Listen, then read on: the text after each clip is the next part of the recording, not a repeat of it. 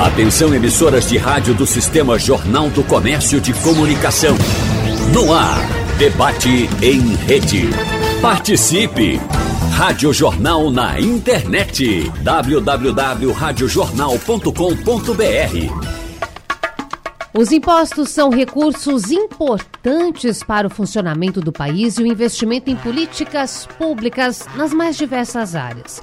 O grande desafio para os governos é planejar essas cobranças de maneira justa e aceitável para as diversas camadas da população e também para os diferentes setores produtivos, sem prejudicar a arrecadação dos cofres públicos. Por isso, no debate de hoje, sexta-feira, nós vamos falar com os nossos convidados sobre as expectativas e atuais movimentações a respeito da reforma tributária. E para falar sobre esse importante assunto que afeta a sua vida, a minha vida e a vida de todo mundo, nós estamos recebendo aqui no estúdio o deputado federal Pedro Campos, deputado eleito pelo PSB. Seja bem-vindo, bom dia. Bom dia, Natália. Bom dia a todos que fazem a Rádio Jornal. Bom dia aos demais participantes desse debate e um bom dia especialmente também para todos que estão nos ouvindo nesse momento. Prazer tê-lo por aqui. Participando com a gente pelo Zoom, pela internet, Meiriel Biqueiroz, ela que é advogada tributarista, pós-doutora, doutora e mestre em Direito Tributário. Doutora, bom dia para a senhora, seja bem-vinda ao nosso debate. Bom dia a todos, é uma alegria enorme estar aqui com vocês. Está em Pernambuco mesmo, de longe, né? Bom dia a todos os ouvintes. Tá falando com a gente de onde?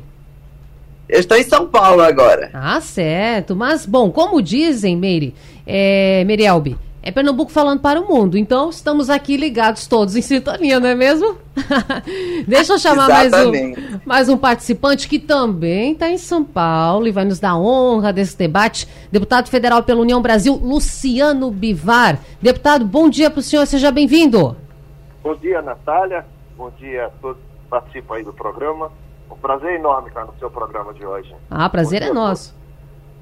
Não falei bobagem, está em São Paulo, não é, deputado? Estou em Brasília. Em Brasília. Então falei bobagem, mas eu já estou me corrigindo aqui. Temos Recife, temos São Paulo e temos Brasília. Tá melhor ainda, tá diversificado. Estamos pelo Brasil todo. Gente, falando em Brasil todo, estamos aqui para falar de reforma tributária. Difícil hoje, né, senhores, não tocar no assunto de arcabouço fiscal. Depois de ontem, do governo federal ter anunciado a proposta, ministro Fernando Haddad, ministra Simone Tebet, mas vamos com calma porque a gente está só começando. E eu quero perguntar primeiro para os deputados que participam hoje com a gente, começando por Pedro Campos. É, como você vê a reforma tributária, deputado? O que o senhor acha que seria importante?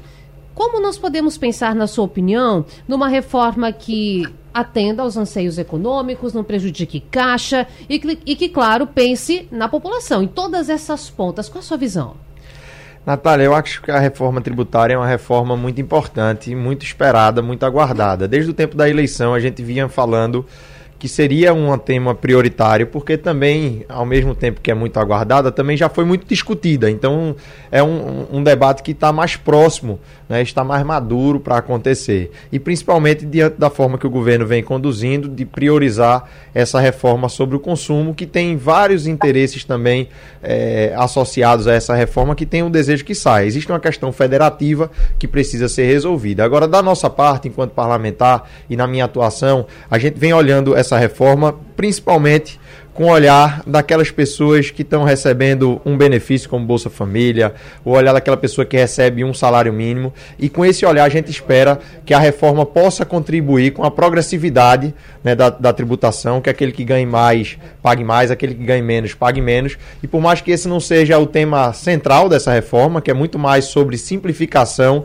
né, e uma reforma muito mais de aumentar a atividade econômica a partir disso, com essa visão econômica, a gente espera que ela ajude também nessa questão da progressividade dos impostos, que a gente consiga reduzir a carga nas costas de quem hoje ganha um salário mínimo, de quem hoje recebe um benefício como Bolsa Família. Bom, quero chamar também Luciano Bivar. Deputado, o senhor também defende esse caráter progressivo da reforma ou como o senhor vê a reforma tributária e essas discussões? Isso é um assunto muito debatido no nosso partido e a gente tem muita consciência do que quer. Quero cumprimentar o deputado aí Pedro Campos, que eu tenho uma admiração muito grande, viu? E, e, a, e a doutora Elvia, mas eu queria adiantar de que isso é um assunto já muito tratado por nós. A gente não tem nenhum, nenhum problema com relação a fazer a reforma o quanto antes, que já é um interesse que o governo está tá, tá impondo. E isso é muito bom. Isso é um sinal muito positivo. Com relação à progressividade, eu posso dizer que a gente tem a proposta pronta. Nós temos um, substitutivo a 45, a emenda 45, que está hoje eh, no grupo de trabalho, que ela está é, é, tá pronta para votar. É só discutir os detalhes. Eu não acredito que a gente possa fazer nada sem que respeite o Pacto Federativo. Ou seja, como fizemos na, na, na reforma previdenciária. É, primeiro vamos fazer os impostos, a simplificação federal, e depois vamos tratar para estadual e municipal. Você fazer tudo uma vez só, significa que isso não vai chegar a lugar nenhum. Então isso é que eu fico muito preocupado. E é preciso que a gente unifique, simplifique de uma vez por toda os impostos federais. Essa é uma opinião é, elementar para a gente começar qualquer discussão nesse sentido de reforma tributária. E eu recordo, deputado, que à época das eleições gerais, eleições presidenciais do ano passado, o União Brasil, seu partido, defendia o imposto único. Inclusive, a gente via muito em peças de campanha essas informações. O senhor continua pensando dessa forma? Exatamente isso. Porque, veja bem, não é uma questão de você colocar mais um imposto é a substituição de 11 impostos por um imposto. É uma simplificação pura e simples. Isso só vai contribuir todo o universo de contribuintes desse país. Ontem eu estava vendo aqui alguns debates sobre o arcabouço fiscal. O que se fala, é, e eu fiquei muito preocupado, é que se fez um mapeamento sobre o, o, sobre o mapa fiscal. Eu acho que tem que aumentar, a banda fiscal que tem que se aumentar é a banda da base tributária. E a gente só aumenta a base tributária hoje com um imposto digital, não um imposto declaratório, como se hoje ainda quer se colocar nessa reforma tributária. Então isso me preocupa muito. Então continuamos muito conscientes, porque nossa, nossa, nossa simplificação tributária ela vem há 20 anos se discutindo isso e se adequando aos, aos ditames da modernidade. Então, hoje, mais do que nunca, impinge isso que a gente faça a simplificação tributária. Para você entender, Mary, só para a máquina arrecadadora, nós gastamos o equivalente a 3% do PIB. Tá certo? O PIB brasileiro é de 8 trilhões. Então a gente gasta 240 bilhões acesso nas empresas públicas e privadas para arrecadar impostos, que não tem um bueiro, não sai uma fumaça, não produz nada, só para arrecadar impostos. E com o imposto digital, tudo isso é eliminado num golpe só. Então, isso aqui é uma simplificação de maneira ampla. Isso é que nós propomos.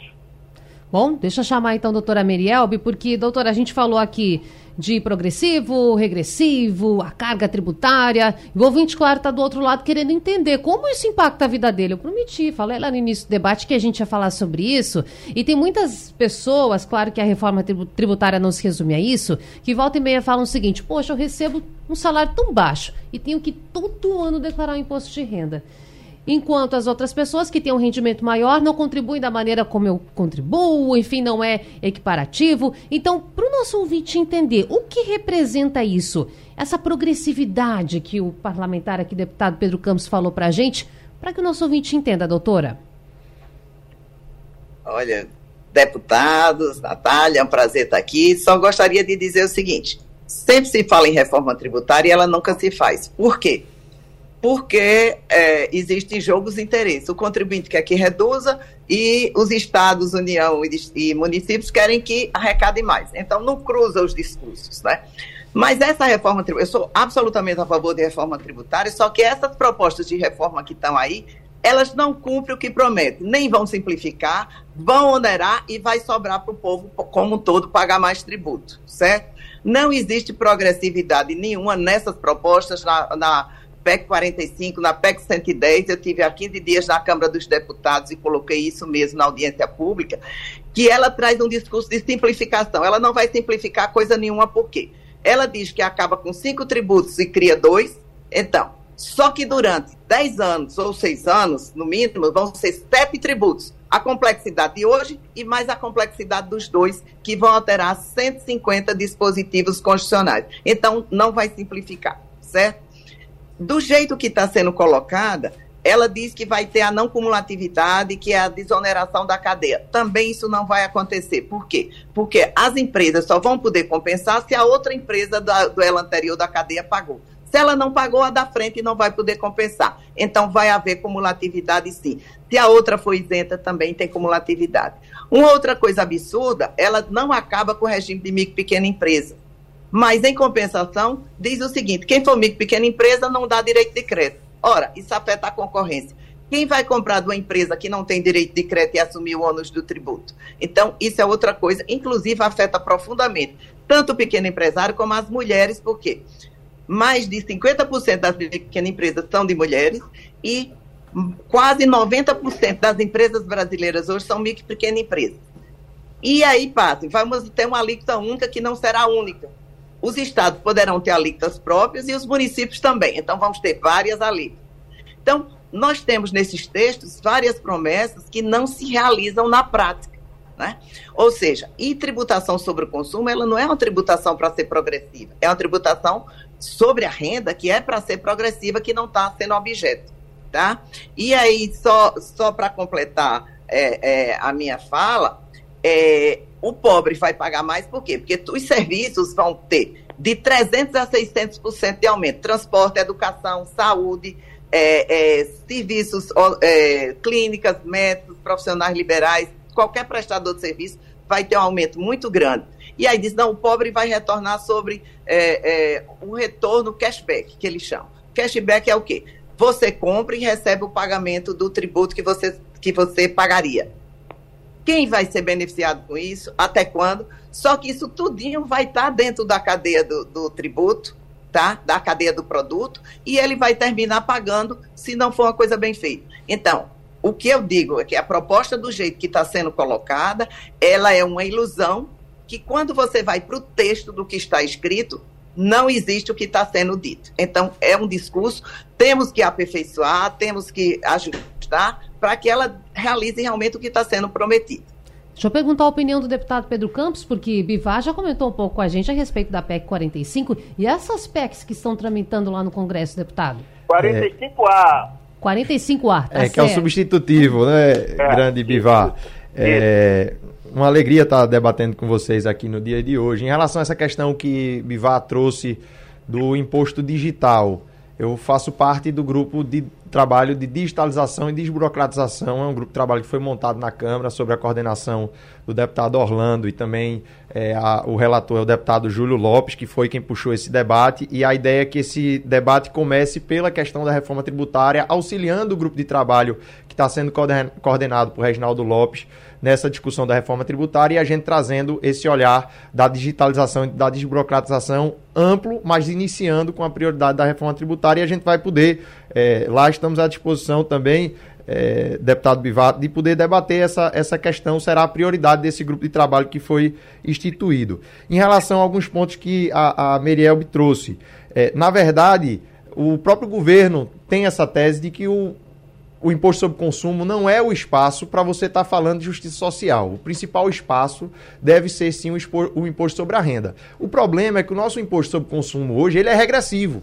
Então, se você tirar esse debate né, do, da regressividade dentro dele, você tem um impacto de progressividade que não é porque o imposto está sendo progressivo, é porque ele é regressivo hoje inclusive nessa questão, por exemplo, dos serviços. Hoje a gente tem uma tributação de serviço que é bem inferior à tributação de mercadoria. E a gente sabe que no bolso das pessoas que ganham um benefício como o Bolsa Família de 600 reais ou que ganham um salário mínimo, que é a ótica que a gente está olhando essa reforma, as mercadorias pesam muito mais do que os serviços, porque a pessoa precisa comprar o arroz, o feijão, um pedaço de carne, precisa comprar o frango, né? E tudo isso acaba pesando mais no orçamento da família do que propriamente os serviços. Então, quando você faz esse equilíbrio entre o imposto de mercadorias e de serviços, você acaba tendo um efeito de dar progressividade, porque você tira uma regressividade que existia antes. E a questão do cashback também, que eu nem gosto muito desse nome, eu acho que é por conta de Ariano Suassuna. Eu prefiro chamar de troco social.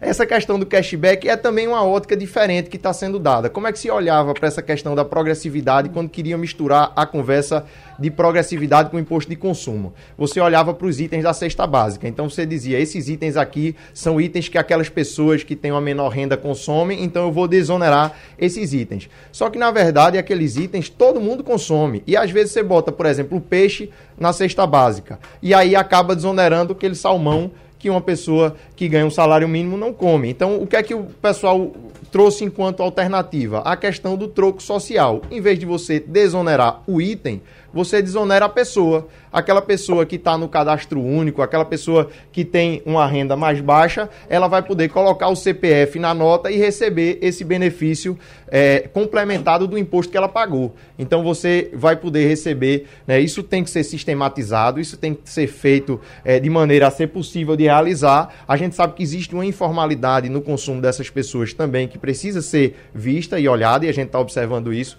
mas a ideia é que aquelas pessoas possam receber no seu próprio benefício o retorno dos impostos que pagaram e que cadastraram o CPF na é. nota. E tem um último ponto, eu acho que em relação a essa questão da simplificação, é, eu já vi muito o debate que, que a Meriel traz, eu acho que é muito importante o, a, a, visão que ela traz da, da reforma. Agora tem uma questão em relação a essa questão da simplificação. Isso é igual à reforma de casa é igual a qualquer transição. É natural que se você está mudando algo, está reformando algo, vai ter um momento que vai ficar mais confuso do que estava antes. Ninguém faz aqui uma reforma de, de casa. Mas né? 10 anos é muito, deputado. 10 anos é, é muito. A gente, anos. a gente pode discutir e... esse tempo de transição, mas é preciso dar uma transição. Não dá para virar é o que uma o chave. O federal está propondo. Exatamente. Não dá para virar uma chave e achar que a gente consegue juntar 11 impostos ou 5, como está na PEC 45, é, de um dia para outro e esse negócio negócio funcionar. Não vai funcionar, precisa ter transição. E nessa transição, eventualmente, vai ter aquele transtorno natural de quem faz uma reforma na sua casa e sabe que tem aquele transtorno. Agora, o problema é que a gente está desde a década de 70, desde a ditadura, é, olhando mais para os problemas de uma possível reforma do que os benefícios. E acabou que se a gente tivesse feito isso na década de 80, a gente não estava nem discutindo isso agora. Se tivesse feito isso nos anos 2000, não estava discutindo agora. Então, algum momento, a gente vai ter que encarar essa é, questão do sistema tributário brasileiro Deputado, e ter essa ah, transição. Licença, mas veja, uma lista de 25% no mínimo para todos os produtos, você vai equiparar pão e avião, certo? Então, a classe média vai ser onerada, sim, com esse aumento. Até porque a questão da não cumulatividade, que ela é importantíssima, ela é, é o fundamento, é a questão do crédito. Não vai ser um crédito imediato como é hoje.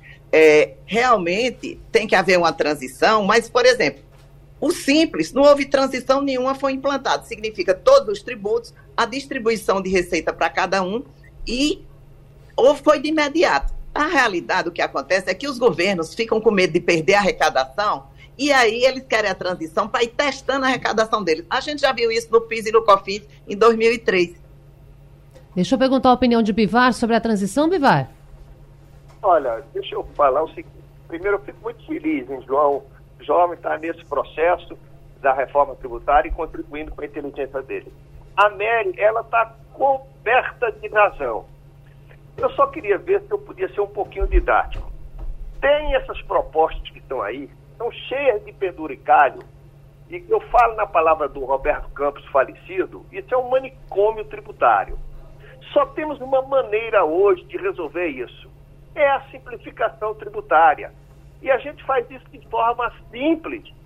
A gente tem hoje a ajuda da tecnologia, que é a, a um imposto, a gente pode cobrar isso de forma digital, por que nós vamos cobrar isso é, com impostos declaratórios? É o que está estabelecido aí, que o problema é que o IBS, que possui nessa discussão aí, é de uma funcionalidade de um imposto sobre o valor agregado. É um tributo convencional, cuja conceituação leva a considerações por questões como materialidade, é, operacionalidade, aspectos geográficos, como origem e destino dos bens, a territorialidade, a tipificação do produto necessários para o enquadramento tributário. E, em outras palavras, o IVA é uma forma de tributação característica de uma era analógica. O que nós estamos sugerindo aqui é, é, Mary, é, é uma questão é, é, digital. É como você trocar um telefone é, analógico por um digital.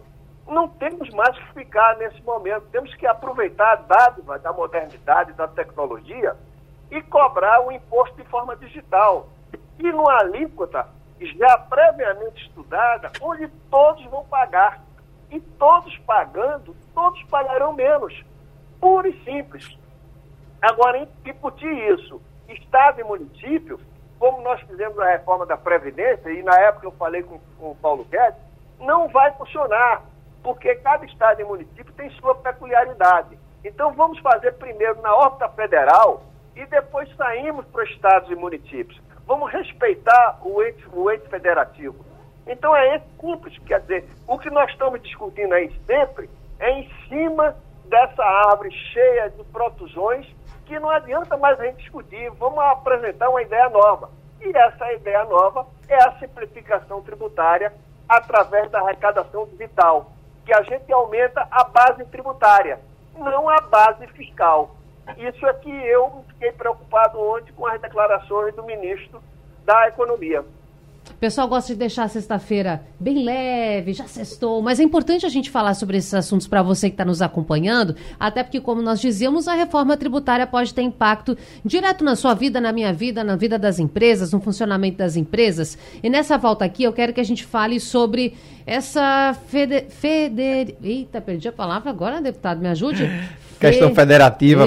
Isso. A gente é radialista, mas às vezes perde a palavra também. Vamos embora. A questão federativa. Bom, para o nosso ouvinte entender aqui essa divisão dos impostos. IPTU, você paga para o município. ITBI, para o município. ISS, para o município. Aí vai o IPVA, que a gente tem que pagar todo ano. Esse recurso vai para o Estado. ICMS para o Estado também. Agora vamos falar da União. Imposto de renda vai para a União, ISS Piscofins para a União, IPI para a União. E a gente está vivendo desde o ano passado essa questão envolvendo, por exemplo, o próprio ICMS dos estados, com a redução da alíquota por conta da envolvendo do preço dos combustíveis.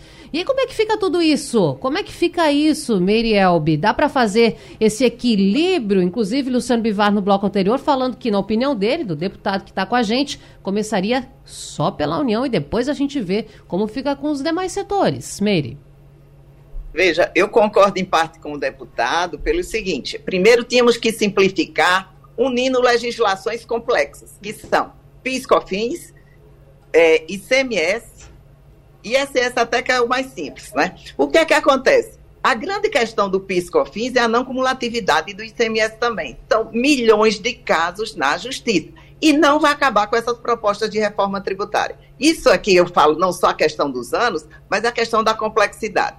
E eu queria também alertar o seguinte: desde que prestador de serviço é injusto pagar menos, no entanto, instituições bancárias está previsto que vai pagar menos do que os outros. Então, enquanto os outros vão pagar 25%, instituições financeiras vão pagar menos. Por quê? Qual é a justificativa? Nada contra, mas eu acho que tem que haver uma equalização disso. O que eu não acho justo é saúde e educação ter uma alíquota alta, tinha que ser proporcionalizado tá? Então, temos que simplificar a legislação primeiro, a interpretação dessa legislação, e aí sim, depois é que partir para um dos impostos. Porque, como está sendo feito? Une os impostos e une a complexidade e ela continua. Tá? Então, tem que se fazer algo, eh, tem até uma proposta aí, acho que é, é PEC 46, é tanta PEC, acho que é 46, que ele diz, ó, vamos pegar ICMS, ISS, unir, vamos pegar os federais e unir, e aí o deputado tem razão com relação à digitalização, embora eu seja contra o imposto único, porque acho que o imposto único ele é o imposto mais injusto para o mais pobre. Por quê? Porque na cadeia ela é uma alíquota pequeniníssima, só que vai somando e chega ao final. É, é, e, ne, e, e, nesse final vai chegar uma alíquota muito grande. Então, ela é um imposto regressivo. Regressivo significa o quê? Que o mais pobre paga mais e o mais rico termina proporcionalmente pagando menos. Então, a senhora defende o progressivo. Veja, a progressividade se faz no imposto sobre a renda e não no imposto sobre o consumo. O imposto sobre o consumo, na realidade, ele tinha que ser muito baixo. Por quê? Porque todo mundo consome pão. Pobre, rico, todo mundo. Então, não é justo que o pobre pague a mesma coisa do rico. Por isso que eu defendo a cesta básica, como nós temos hoje, e não o cashback.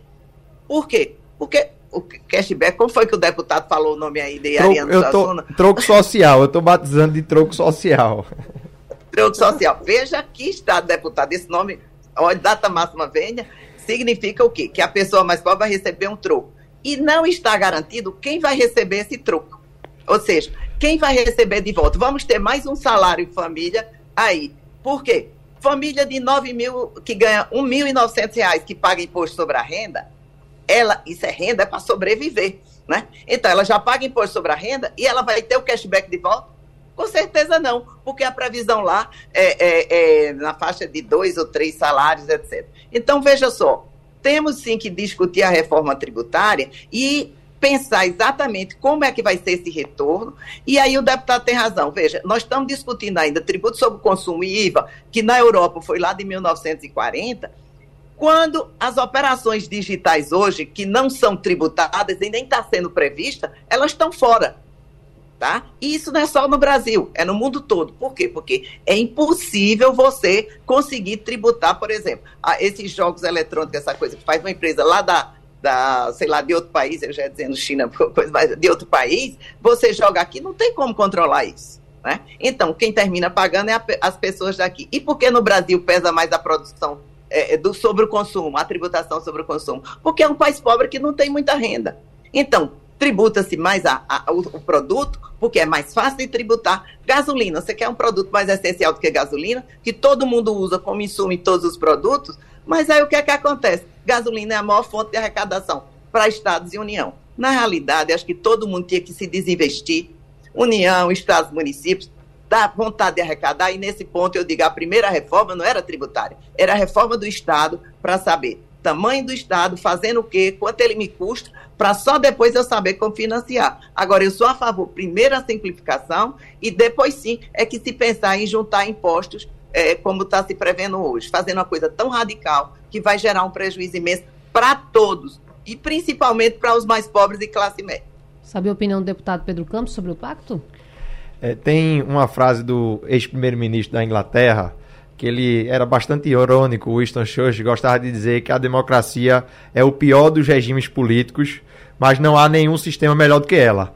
Né? A tributação é a pior forma de financiar o Estado, mas não existe um sistema melhor do que ele. Então a gente precisa é, discutir, obviamente, o papel do Estado, os serviços que são fornecidos pelo Estado, como educação, como saúde, como segurança pública, e precisa financiá-los através de, de, impostos. Então, é, essa, essa discussão sempre vai existir, porque é a melhor forma que a gente tem para conseguir pagar esses serviços. Eu entendo que muitas vezes é, as prefeituras, os governos do Estado, a União, pensam na questão arrecadatória porque precisa estar tá prestando serviço e não pode ter essa descontinuidade, não pode estar tá deixando de pagar o funcionário que está ali, não pode estar tá deixando de comprar o remédio para estar no, no posto de saúde, não pode estar deixando de ter o material e a merenda na escola. Então isso é importante e a pessoa tem que ter essa responsabilidade também enquanto gestor.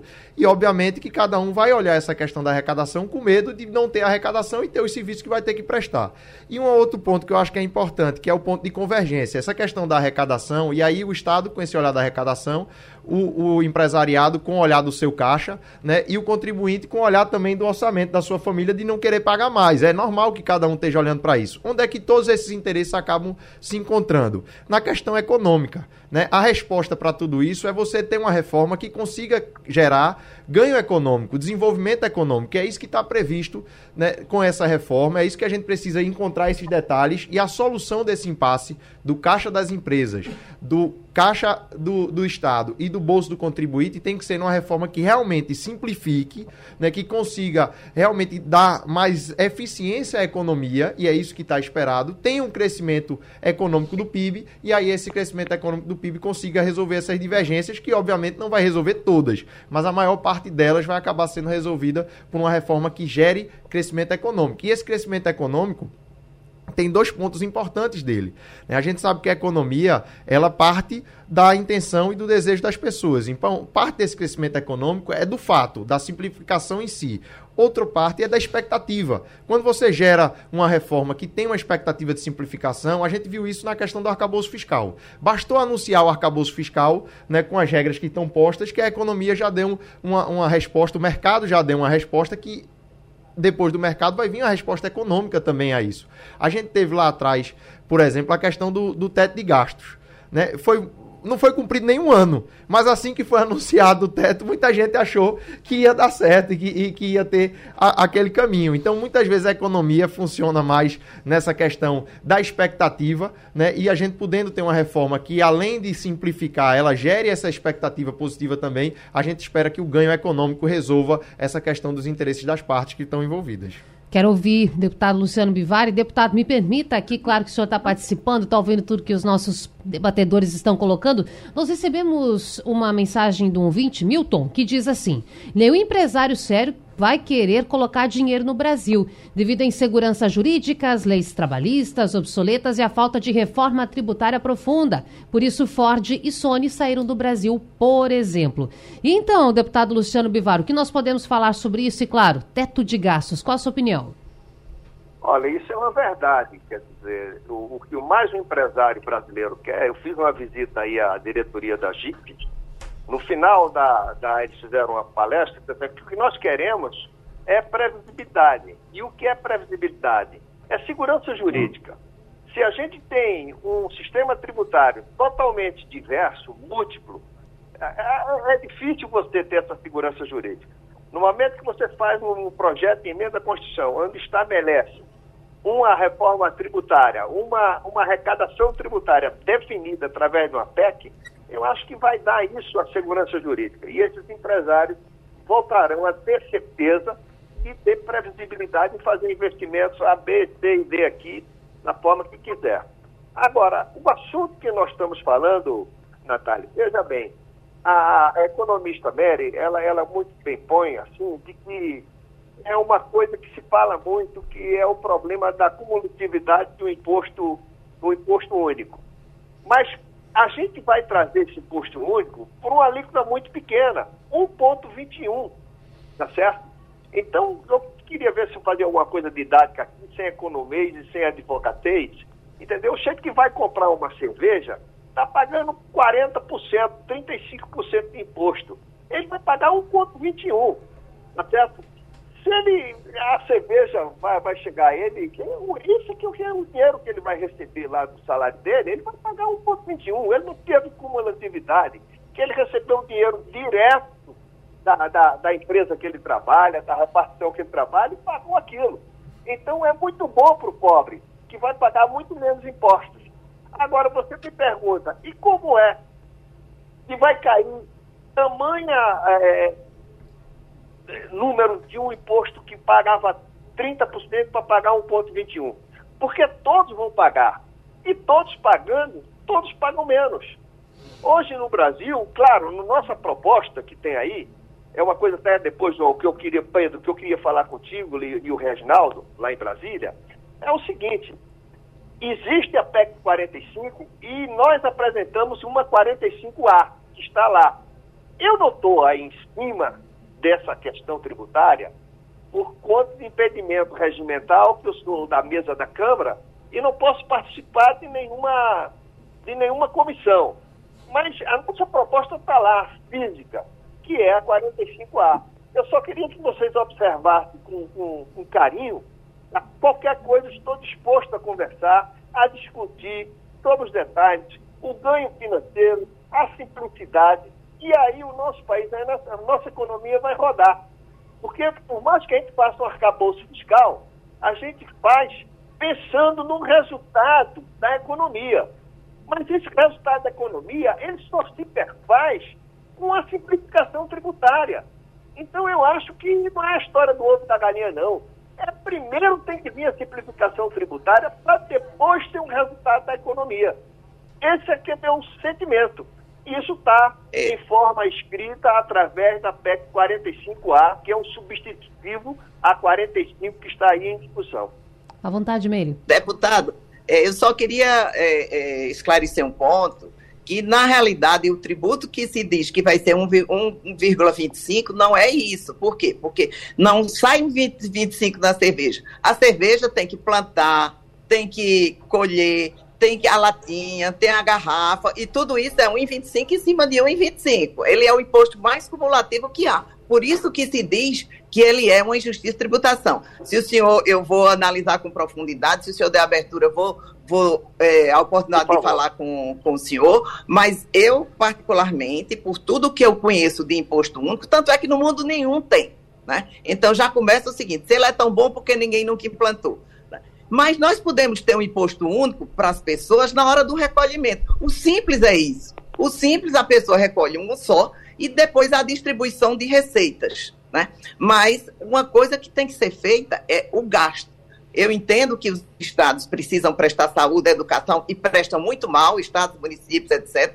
O serviço público é de baixa qualidade, então não é problema de arrecadação, é problema de eficiência na gestão, que isso aqui teria que ser feito primeiro no Brasil, saber onde gasta, como gasta, para onde vai o gasto, e só depois é que se pensaria o seguinte: bom, para ter esse gasto eficiente, eu preciso arrecadar X tá certo? Então, o Brasil está partindo primeiro pela receita, na casa da gente, como é que faz? Para ser bem simples. Você sabe que tem um salário de 5, você só pode gastar 5 e aí adequa seus gastos ali.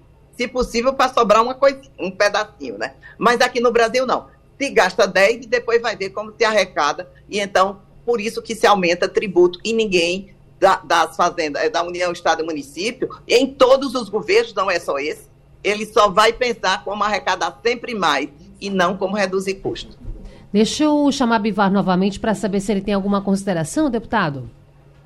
Tenho sim, tenho sim. Oh, oh, oh, doutora Mary, deixa eu contar uma coisa. Eu, eu gostaria muito, era de realmente ter uma conversa pessoal para mostrar nossa discussão sobre a comunidade, eu inclusive tive com a Fundação Getúlio Vargas, foi muito grande. E a gente não vê, por mais que rode isso duas, três vezes, é muito inferior ao resultado final hoje.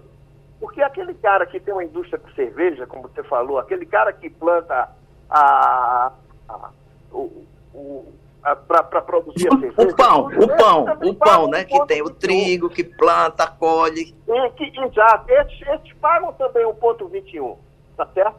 Agora, na hora de você comprar a cerveja, a cerveja está lá com o valor dela estabelecido. Agora ela não pode ser 30% para eu que tenho muito dinheiro e, e o mesmo cara pagar 30% naquele, naquele imposto da cerveja. Tá certo? Aquele imposto da cerveja ele vai ser muito menor, vai ser 10%, devido a essa cumulatividade da cadeia de produção. Daquele que plantou o trigo, daquele que fez a garrafa, daquele que engarrafou, daquele que distribuiu. Isso vai chegar a metade do que está hoje.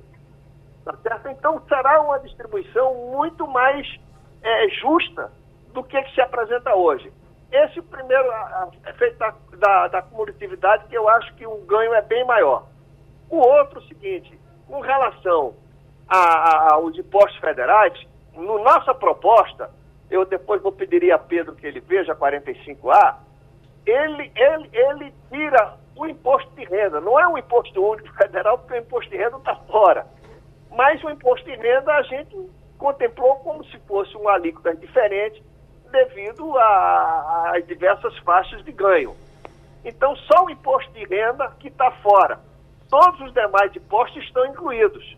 E haverá uma economia brutal.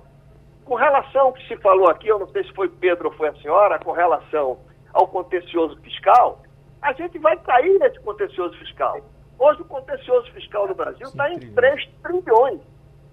Certo? É um negócio inimaginável. Inimaginável. Então, no momento que você faz essa unificação, acaba o contencioso, porque a regra está clara, estabelecida. A gente não vai discutir em juízo a territorialidade, a origem do produto, de como ele foi feito. Nada disso. É um imposto único. E hoje você tem um imposto único sobre operações financeiras que já existe no Brasil, que é o IOF. Certo? tem, não tem grandes novidades. Então faremos um IOF geral. Geral. Essa é a proposta que a gente tem e que eu acho que ela é, é muito viável, muito factível e ela é insusceptível de elisão fiscal, de sonegação. Ela tem um dom da universalidade onde todos pagam. Então eu acho que eu vejo, eu, se eu fosse o imperador do Brasil, amanhã esse negócio estava pronto. E eu acho que eu ia resolver o problema da tributação brasileira. Desculpem a presunção. Um grande abraço.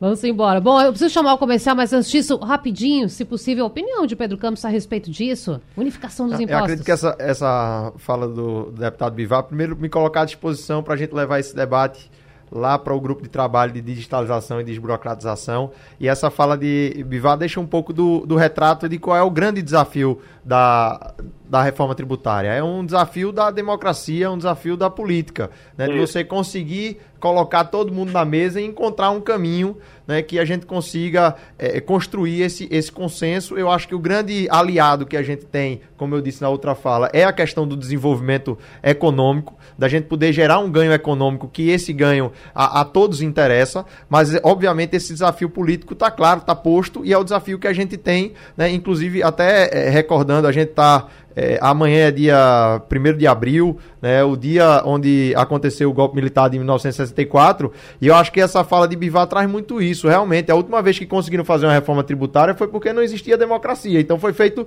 de cima para baixo. A gente está nessa geração tendo esse desafio de fazer uma reforma tributária democrática, e eu acho que esse desafio precisa ser vencido.